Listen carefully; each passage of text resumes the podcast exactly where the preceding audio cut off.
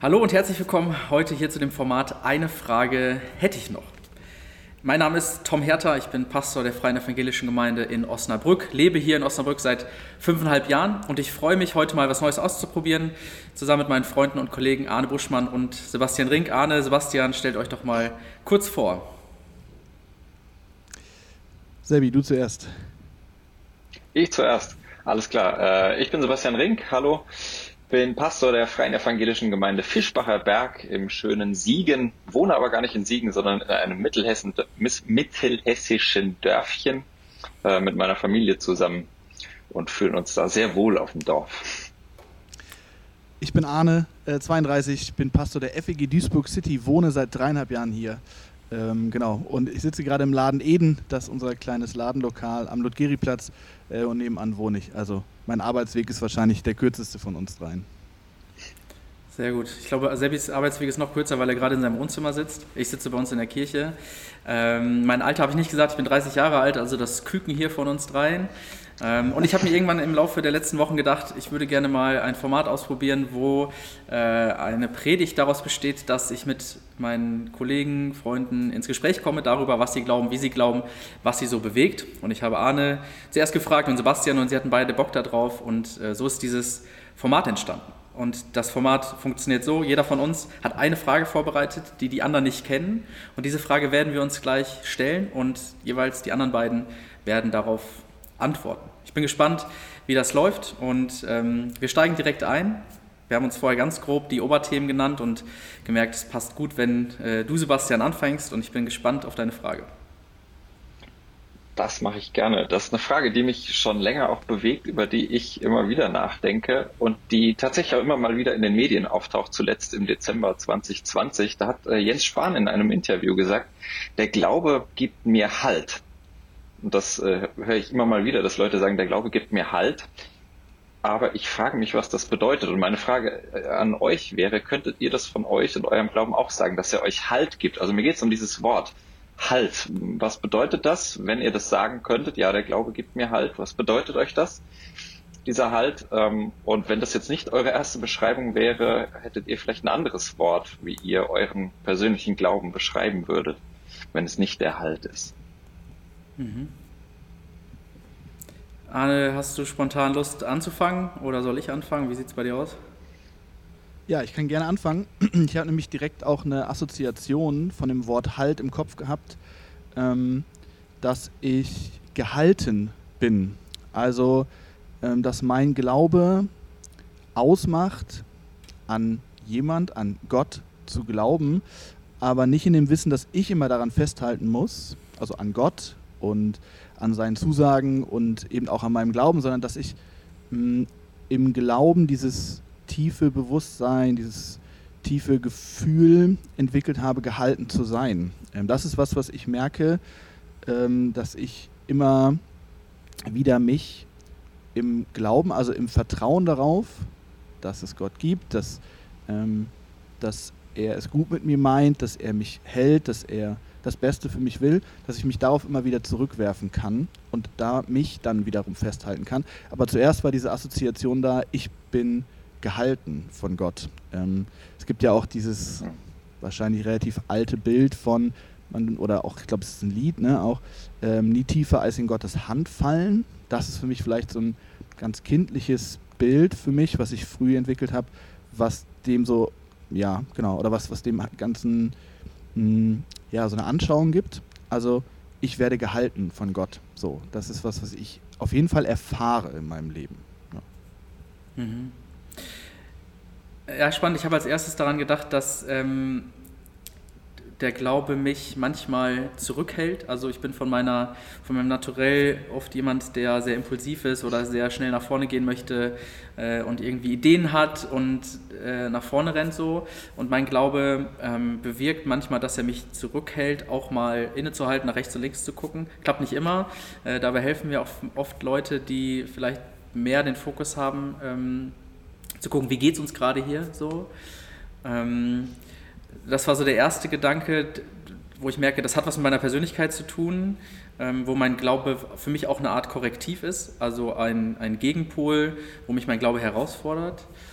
Äh, und das zweite ist, mm, dass ich gedacht habe, eigentlich eine negative Aussage, mein Glaube bewahrt mich nicht davor zu straucheln und auch manchmal hinzufallen. Also ich verstehe den Glauben an Gott jetzt nicht so, dass er mich insofern hält, also wie jetzt quasi, wenn ich mein Kind an, der, an die Hand packe und stolpert, dann ziehe ich ihn hoch und er kann nicht hinfallen. So verstehe ich es nicht, weil meine persönliche Erfahrung, aber auch natürlich die Leiterfahrung von vielen Menschen auf dieser Erde ist eben nicht die, dass Menschen nicht strauchen und nicht fallen können. Ähm, und dann finde ich dieses Bild von der Hand, die dann trotzdem unten da ist, das ist, ich habe auch, ich, ich hatte es gerade auch vor Augen, das, was Arne schon geschildert hat, es ist irgendwie super kitschig und gleichzeitig entspricht es trotzdem irgendwie auch meiner Erfahrung, dass in diesen Krisen, aber vielleicht auch manchmal erst nach diesen Krisen, ich merke, Gott war trotzdem da. So. Ähm, und ich merke bei mir, aber auch im Gespräch mit anderen, das ist nicht immer ganz leicht in Worte zu fassen und das ist auch nicht immer so leicht zu erklären und auch so an so konkreten Dingen festzumachen. Manchmal ist es auch eher einfach so, ein, äh, so eine Gewissheit, ähm, ich bin irgendwie da durchgekommen und Menschen waren an meiner Seite, durch die ich erlebt habe, ich bin getragen. Das hat mir halt gegeben. So. Das würde ich, glaube ich, so sagen. Also ich glaube, für mich war ein wichtiger Punkt zu sagen, der Glaube bewahrt mich nicht davor zu straucheln und auch zu fallen. Und trotzdem ist da eine Hand, ähm, in die ich falle, wenn ich falle. So. Soweit vielleicht von mir. Sehr spannende Antwort. Vor allem das Zurückhalten, da kann ich ganz viel mit anfangen. Äh, das Glaube mich auch zurückhält. Mhm. Finde ich mich wieder drin. Ich hatte Danke noch ein anderes Sprachspiel. Ähm, aber ich wusste nicht genau, wie weit ich das ausschlachten sollte. Der Glaube hält mir manchmal was, also Glaube hält mir manchmal was vor, ähm, im Spiegel, Sinne von ja. Spiegel vor. Ähm, und für mich ist Glaube schon auch ganz wichtig, so ein, äh, dient mir zur Selbstreflexion und zu sehen, was ich alles Gutes kann und was ich schaffe und was ich, welchen Wert ich habe, den Gott mir schenkt, aber eben auch, wo äh, meine Grenzen sind, wo ich scheitere, wo ich versage. Und äh, da finde ich, es äh, hält mir mein Glaube einen heilsamen Spiegel vor. So. Mhm. Ja, so würde ich das beantworten. Ja, beim letzten Punkt bin ich witzigerweise auch gerade noch drauf gekommen. Ähm, dieses, genau diese Reflexion. Also ich beschäftige mich in meinem Glauben oder weil ich glaube, viel mehr vielleicht mit mir selbst und mit meinem Umfeld und so weiter. Genau, da wird mir etwas vorgehalten. Ich habe ähm, eben eine Reflexionsebene. So. Ähm, wenn ich dann aber sage, okay, damit mich das nicht quasi in Verzweiflung bringt, ähm, komme ich in meinem Kopf dann trotzdem wieder auf diese Hand, die mich hält, weil ich sage, dass das Fundament, auf dem dieses, ähm, diese Reflexion dann eben auch in einem guten Rahmen stattfinden kann und eben nicht äh, im freien Fall. So. Hast du noch einen ganz anderen Gedanken dazu, Sebastian? Oder wenn du die Frage beantworten müsstest? Nein, nein, gar keinen. Deswegen, weil ich äh, mit dieser Beschreibung, der Glaube gibt mir halt, weiß ich nicht, die Assoziationen, die ich dazu habe, passen nicht zu dem, wie ich glaube irgendwie. Mhm. Aber mit, äh, euren, mit eurer Hilfe kann ich Sehr da gut. deutlich mehr mit anfangen. Ne? Dafür sind wir heute hier in diesem Format. Ja. War wir dir helfen. Sehr schön. Dann lass uns direkt schon zur zweiten Frage gehen. Arne. Mhm. Nehme ich noch einen kurzen Schluck aus der Flasche. Meine Frage an euch ist eine, die ähm, mich immer mal wieder bewegt ähm, die ich auch nicht so richtig lösen kann, ähm, die irgendwie ganz wesentlich ist, glaube ich, für viele. Ähm, und sie dreht sich ums Gebet. Ähm, und vorweg, ich merke, dass ich, mh, hm, wenn ich über das Gebet nachdenke ähm, und wenn ich nach meiner Erkenntnis suche und nach meinem Verständnis, dann ähm, komme ich an einem anderen Punkt raus, als ich eigentlich bete. Ähm, vielleicht kommt das auch gleich nochmal raus, sonst erkläre ich es nachher nochmal. Ähm, meine Frage ist ganz einfach, wenn ich bete, ähm, was passiert da? Beziehungsweise greift Gott aufgrund meines Gebets in den Lauf der Dinge ein?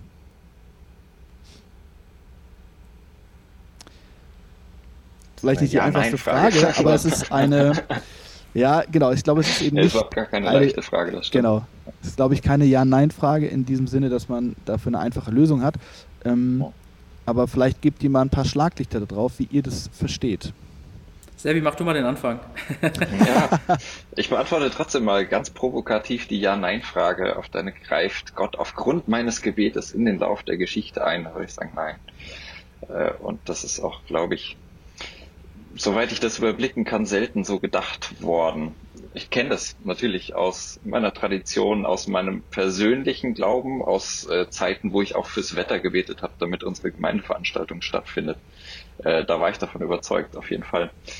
Aber viele andere Erlebnisse lassen mich doch da stark dran zweifeln, weil ich merke, bei viel, viel wichtigeren Sachen tut Gott einfach nichts. Und wenn ich noch so viel bete. Ähm, manchmal ja, passiert was, aber es ist, weiß nicht, ob man das statistisch machen kann, aber da ist äh, für mich kein Zusammenhang in dem Sinne zu erkennen, dass ich nur häufiger bete und dann passiert das ja, oder weniger bete und dann brauche ich mich nicht zu wundern, dass nichts passiert.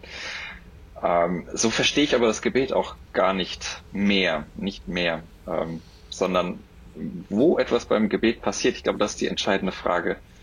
Ähm, das ist nicht Gott, sondern das bin ich. Ähm, habe jetzt tatsächlich gerade gestern noch äh, eine Predigt überflogen, die sich damit beschäftigt hat.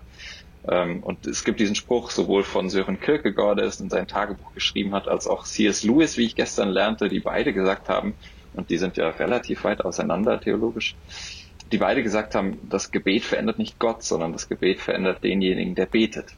Und das ist für mich ähm, der unschätzbare Wert des Gebetes, dass es mich verändert, dass es meinen Blick auf die Welt verändert und dass es mich vor allem für eine neue Wirklichkeit öffnet. Also das, was passiert, nehme ich sozusagen durchs Gebet anders wahr als ohne das Gebet.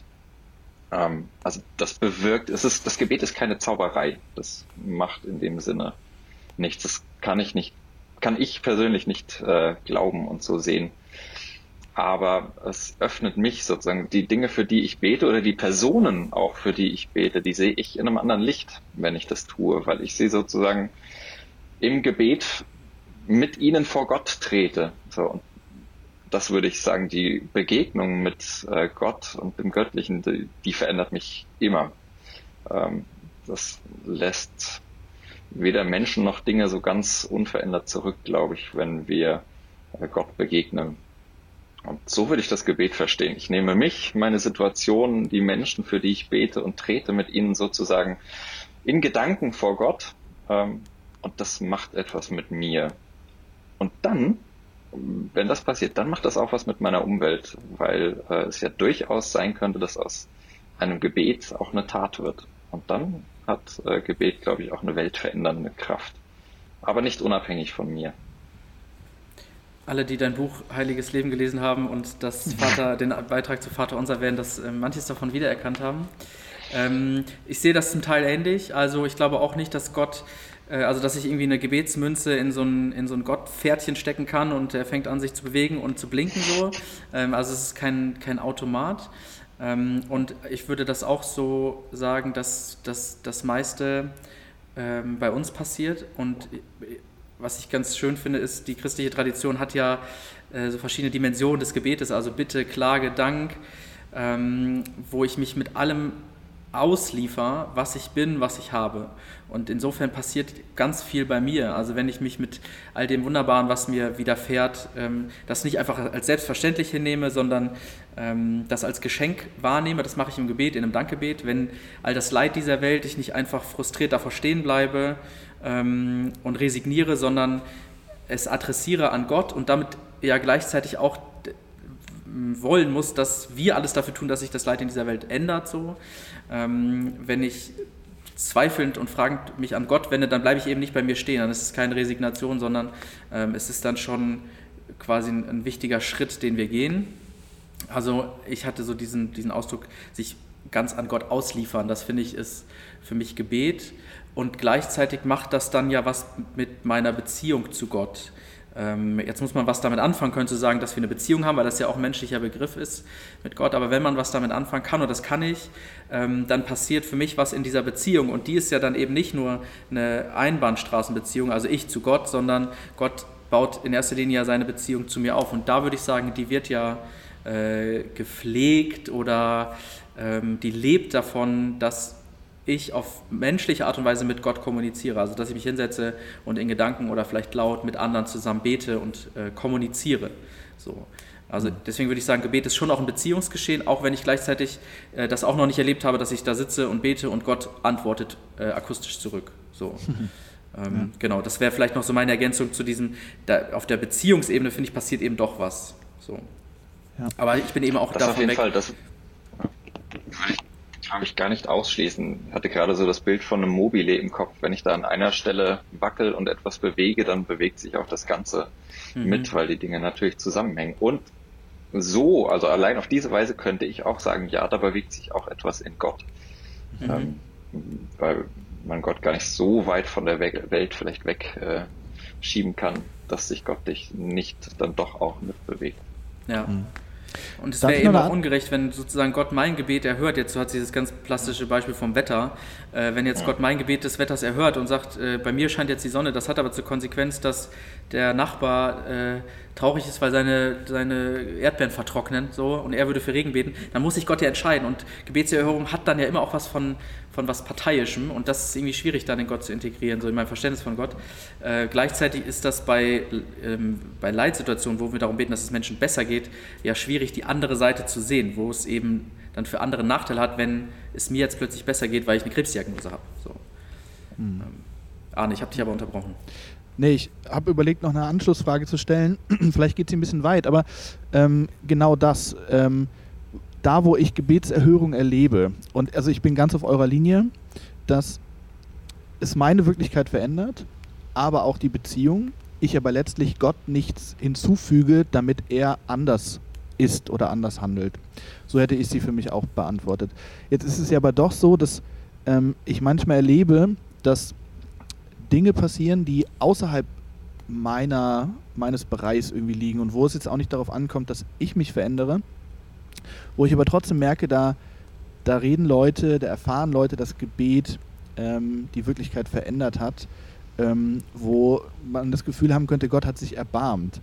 Ähm, gibt es für euch doch irgendwie dieses, ähm, Gott erbarmt sich aufgrund unseres Beziehungsgeschehens? Ähm, ist das quasi überhaupt, also ist das für euch denkbar und wenn ja, ist das dann ein Moment oder ist es vielleicht einfach Gottes Wesen, dass wir das in dem Moment, wo wir dafür beten, erfahren, dass sich Gott eigentlich schon längst erbarmt hat über alles. Ähm, nur durchs Gebet nehmen wir es wahr. Ich würde die zweite Richtung einschlagen, sozusagen, dass das Gebet mir die Augen für das öffnet, was Gott ohnehin und sowieso schon immer ist, nämlich Erbarmen. So wie es die äh, Jahreslosung für dieses Jahr äh, ja erzählt, seid barmherzig, wie auch euer Vater barmherzig ist. Das ist schon immer da. So, ähm, in manchen Situationen macht es das nicht leichter. Aber genau da ist dann dieser, ich würde sagen, ein Kreislauf der verschiedenen Gebetsdimensionen, Klage, Bitte und Dank, die zusammengehören. Weil entweder ist das Erlebnis aufgrund eines Gebets dass ich weiter klage, weil einfach nichts passiert. Es ist der Dank, ähm, weil ich merke, okay, das, was ich mir so sehr gewünscht habe, tritt tatsächlich ein und dann führt mich das immer wieder in, vor Gott sozusagen. Es führt mich immer, das Gebet ist sozusagen der Motor, der mich immer neu ähm, in die Gottesbeziehung und in die Gottesbegegnung führt, weil ich mich sozusagen in meiner Reaktion auf äh, das Gebet oder auf das, was aus dem Gebet heraus passiert oder nicht, immer wieder an Gott wende, wende, sei es im Dank, sei es in der weitergeführten Bitte oder vielleicht auch in einer abschließenden Klage. Ähm, mhm. das ist für mich das, was dann äh, sozusagen mich auch in das Erbarmen Gottes sozusagen hineinführt. Und ich finde, wenn ähm, Menschen davon berichten, dass ihnen ein Licht aufgegangen ist, dass sie äh, neue Hoffnung geschöpft haben, dass sie Liebe erfahren haben, dann, dann ist das ja was, was man nicht machen kann. Also das sind ja, ähm, das sind ja Erfahrungen, die kannst du nicht selber produzieren. Ähm, und wenn sich das als eine Art Antwort auf ein Gebetsgeschehen einstellt, dann, dann kommt das ja von außen und dann, dann würde ich auch sagen, dann kommt das von Gott. Also dann empfinde ich, empfange ich eine Liebe, die mir von außen zuteil wird, ähm, die die ich nicht selbst machen kann. So, weil, der Glaub, weil das Gebet mich dann ja eben auch mit meiner, äh, mit meiner Unzulänglichkeit konfrontiert und auch mit meinen, mit meinen Schranken, mit meinen Grenzen, ähm, die ich eben habe. So. Ja, danke euch. Ähm, ich glaube, dass ähm, am Ende ist mir noch wichtig festzuhalten, was du gerade sagtest, Tom. Ähm, Im Gebet passiert eben nicht Freisetzung von dem, was eh schon bei mir ist, sondern Freisetzung bei dem, was außer mir ist, bei Gott. Ich glaube, das ist mir ähm, wichtig ähm, geworden auch. Und das ist auch ein bisschen quasi, diese Frage ist jetzt quasi, da habe ich ja auch schon einen Prozess hinter, ähm, durchgemacht mit dieser Frage. Und ich hole mir eben durchs Gebet aber auch etwas, was sonst nicht da ist. So, ich glaube, das ist was, was ich gerne festhalten würde, wenn ich sie beantworten würde, die Frage. Ähm, ja, genau. Und ähm, ich habe mich die letzten Monate immer, wenn ich darüber gesprochen habe, im Gebet selber ertappt, dass ich immer noch so ganz kindlich, ähm, Herr, bitte hilf, bitte mach, bitte tu. Und ich habe gemerkt, unabhängig wie ich die Frage beantworte, ist das für mich ähm, irgendwie ganz heilsam gewesen, dass ich da noch so Kind bleiben darf. So, vielleicht mit der zweiten Naivität, aber ähm, das ist was, was mich, äh, genau, das, das brauche ich immer mal wieder. Dieses mich auf Gott werfen und einfach mal sagen, hey, bitte, kannst du nicht? So. Ähm, das ist was, was ich mir ähm, in meiner Praxis irgendwie erhalten ähm, will anscheinend, was ich nicht so rauskriege. Danke euch. Gerne. Dann äh, stelle ich zum Schluss meine Frage und das ist ein bisschen eine Doppelfrage. Ähm, ich habe gemerkt, im letzten Jahr ist viel passiert und es passiert immer noch sehr viel und das, das verändert auch, wie wir Kirche leben, wie Menschen in Gemeinde, in Kirchen ihren Glauben leben oder ihren Glauben wahrnehmen. Und ich habe mich gefragt, wie hat sich vor allen Dingen im letzten Jahr ähm, euer Bild von Gott verändert? Hat es sich überhaupt verändert?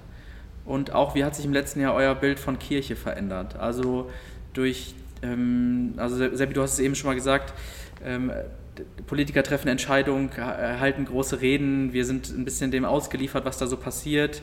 Ähm, es gibt viele Diskussionen, Kirche ähm, darf weiterhin Gottesdienste feiern, viele Sachen funktionieren nicht, trotzdem die Leute sind zurückhaltend.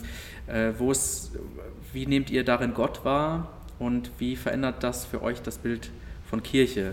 Verändert es das überhaupt oder bleibt vielleicht doch alles gleich? So.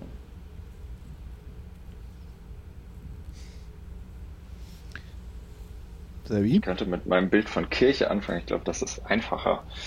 Äh, mhm. Oder was heißt mit meinem Bild von Kirche? So von der Idee, was Kirche und Gemeinde ausmacht. Ich glaube, da hat sich jetzt im letzten Jahr nicht so viel verändert, aber ich habe noch einmal auch bei mir eine deutliche Verschiebung festgestellt in dem, worauf es auch im Miteinander ankommt.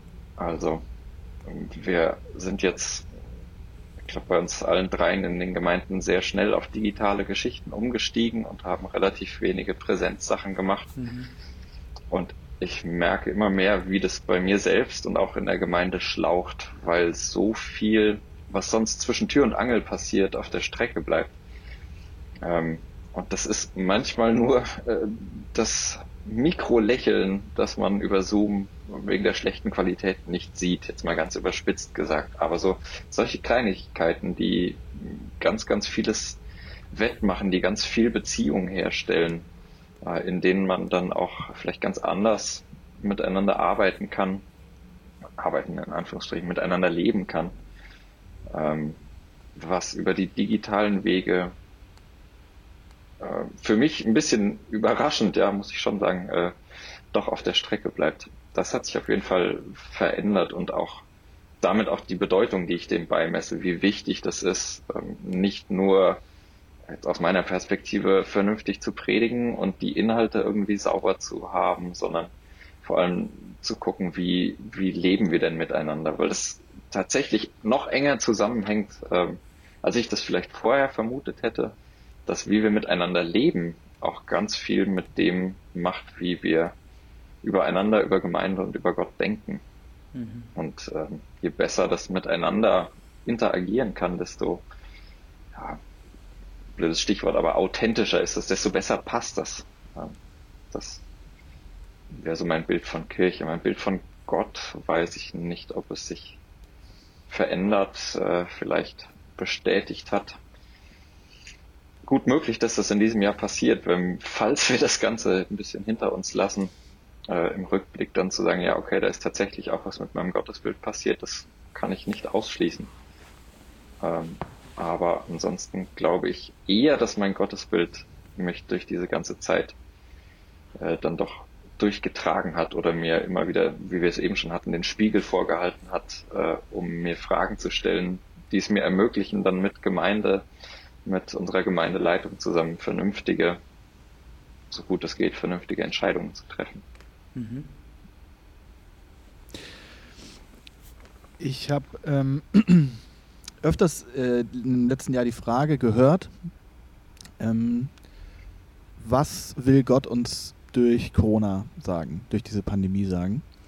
Ähm, und ich habe sie relativ zügig für mich immer beantwortet, Gott will mir damit nichts sagen, weil es nicht von Gott kommt, sondern Gott sagt mir etwas dadurch, also in meine Wirklichkeit hinein, die ähm, bestimmt von Gott so nicht gewollt ist, so, wo er deswegen quasi nicht sagt, ich tue etwas, damit ich dir was beibringen kann, sondern er ähm, spricht in meine Situation, in meine Wirklichkeit, in unsere Wirklichkeit hinein durch Dinge. So, das ähm, habe ich für mich neu von Gott vielleicht verstanden. Das ist weniger vielleicht das Gottesbild, das sich geändert hat, aber ein Verständnis. Man könnte vom Gottesbild her sagen, Gott ist ähm, für mich weniger als früher der Weltenlenker, der alles wie so ein ähm, ja, wie so ein Schachspiel wie hin und her schiebt und so weiter und so fort, ähm, sondern es ist eher der, der ähm, der durch die Dinge hindurch zu uns kommt und der sich offenbart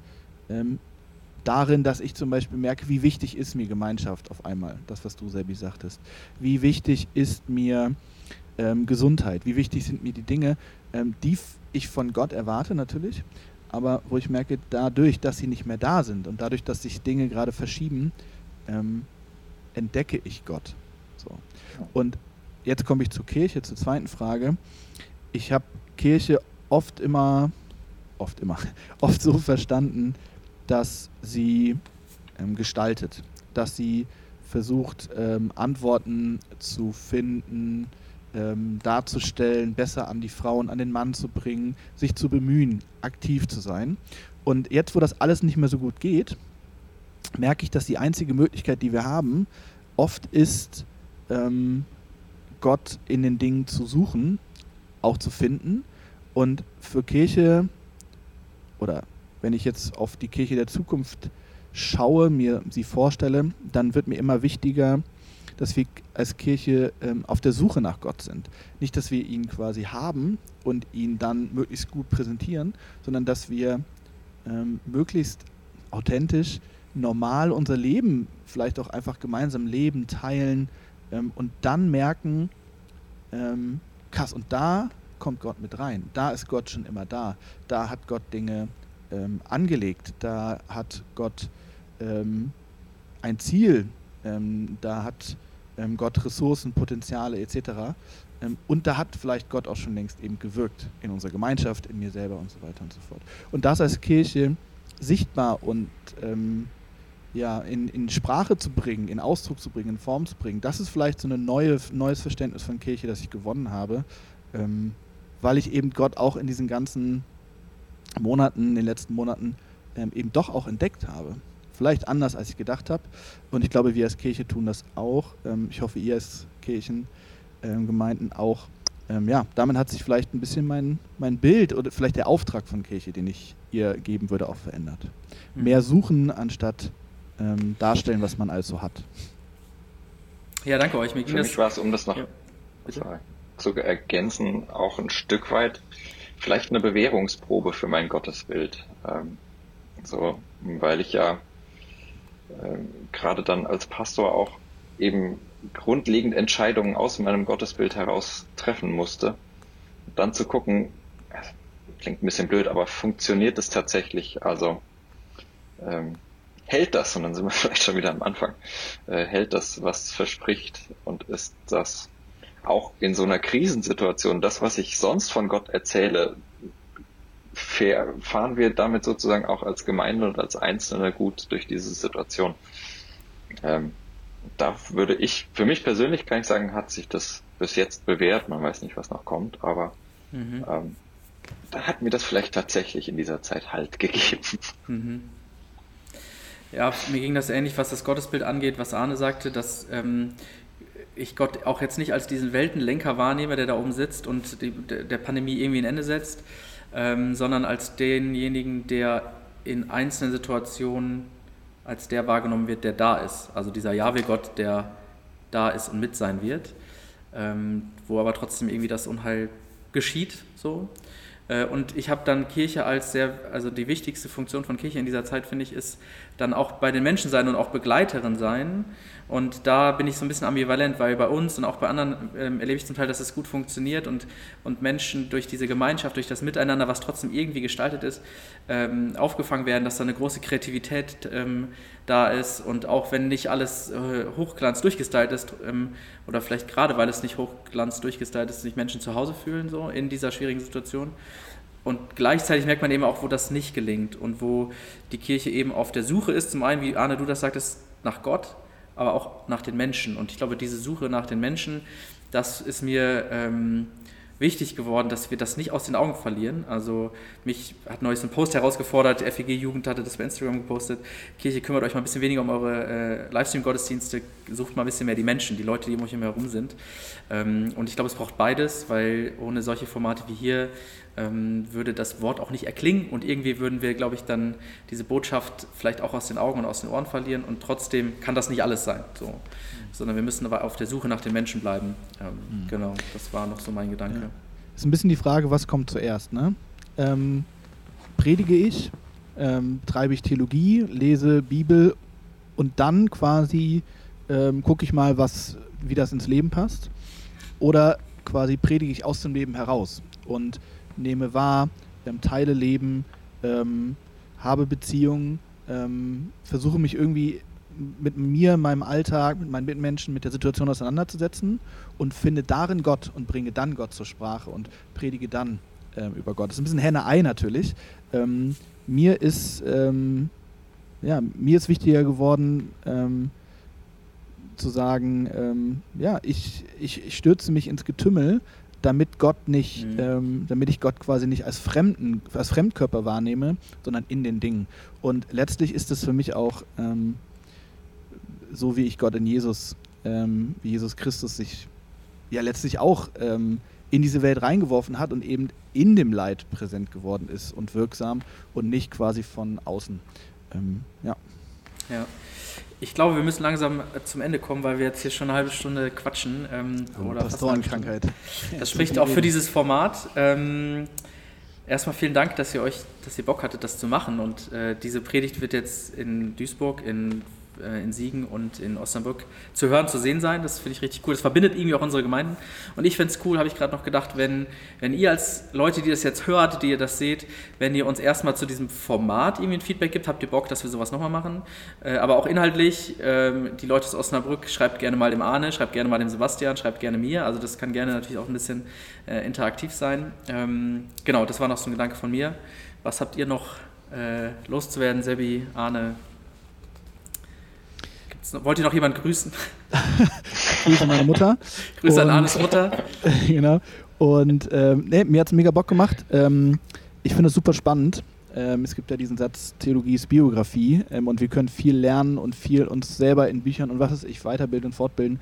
Aber ich glaube, in diesem Austausch, wie guckt jemand anders auf die gleiche Frage und auch auf meine Antwort, die ich vielleicht gefunden habe, finde ich super heilsam, super wichtig.